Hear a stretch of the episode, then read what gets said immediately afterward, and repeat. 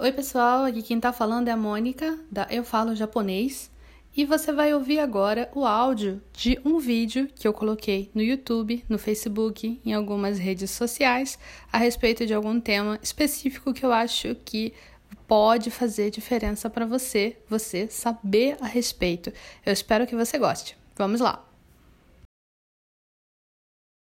Dessa vez eu quero que a gente converse a respeito da quantidade de leituras que a gente tem nos kanjis. É, é uma das coisas que mais irrita todo mundo que estuda japonês e que acaba deixando algumas pessoas assim intimidadas para estudar japonês. É a quantidade de kanji que tem com a, a língua japonesa. O Fatos do Japão está falando aqui é, eu aprendo as leituras de kanji por palavras. Raramente eu aprendo com as leituras do kanji de forma separada. Exatamente isso que tem que ser feito. Nossa, você resumiu essa live nesse comentário. Já podemos ir embora para casa. podemos ir embora para casa. Eu posso fechar a live aqui e acabou. Por quê, gente? Porque o que acontece é muitas pessoas acabam se intimidando, acabam se intimidando com a, a questão das leituras diversas e leitura chinesa e leitura japonesa e como é que eu faço para conseguir fazer é, escolher né, a, a leitura correta. Mas eu penso que a gente tem que fazer tipo o inverso. A gente tem que fazer o inverso que, que é fazer o inverso? É a gente pegar, é a gente pegar e tem uma, uma, uma ideia de que palavras a gente vai aprender. A gente tem a ideia das palavras que a gente vai aprender. E aí a gente aprende com que kanji se escreve aquelas palavras.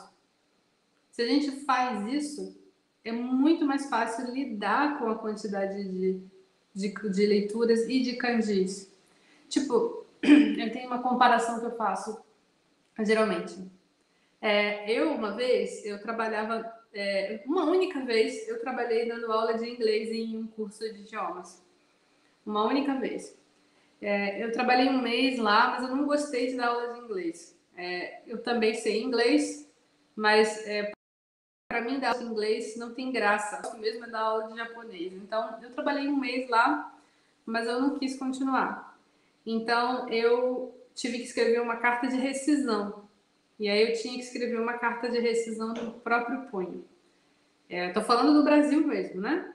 E aí eu fui escrever a carta e a moça falou assim: você tem que escrever assim, carta de rescisão. Aí eu pensei, nossa, como é que escreve rescisão?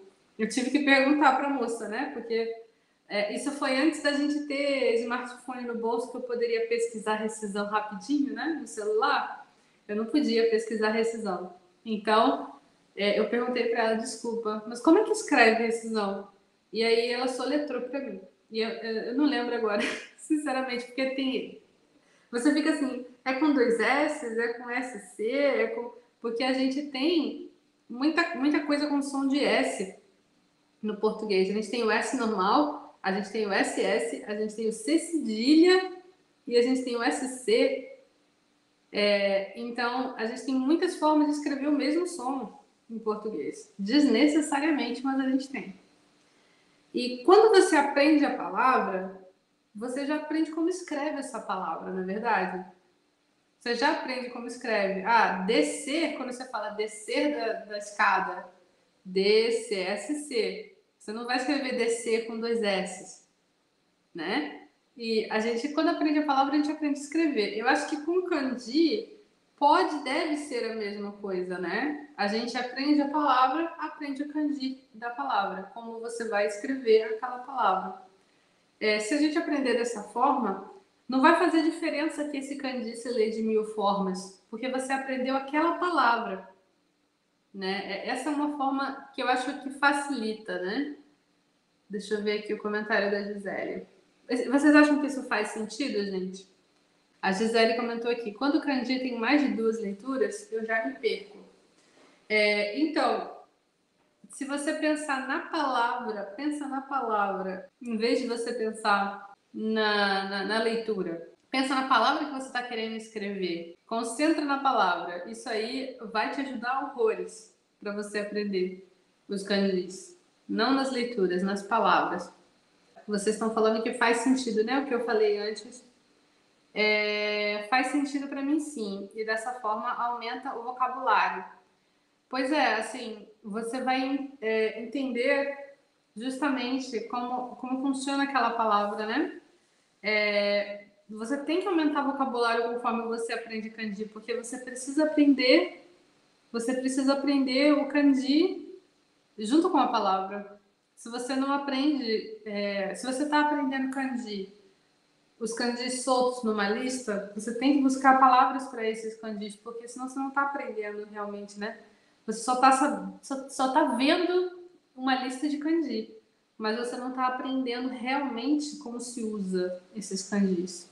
Isso é, é muito importante. Então, quando vocês forem aprender kanji, quando vocês forem estudar kanji, é interessante que vocês façam o seguinte: é interessante que vocês façam um estudo que seja medido de alguma forma.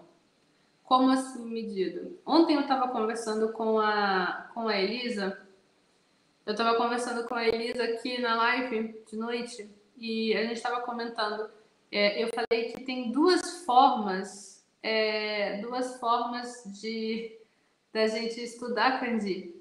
Você pode pegar o kanji em lista e aí depois você tem que correr atrás de palavras, né?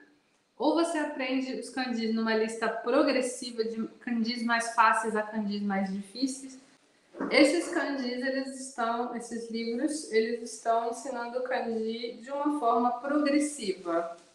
O que é uma forma progressiva? É do mais fácil para o mais difícil. Né? O N1 é mais difícil. Todo mundo que estuda japonês, todo mundo que estuda japonês e já há algum tempo, não começou agora, né? Sabe que o N1 é mais difícil, o N5 é o mais fácil.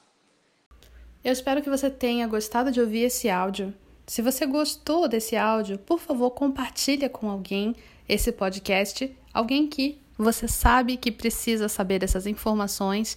E se você tiver um tempinho, avalie aqui o podcast e faz um comentário. Eu vou adorar saber o que você achou. Tchau, tchau!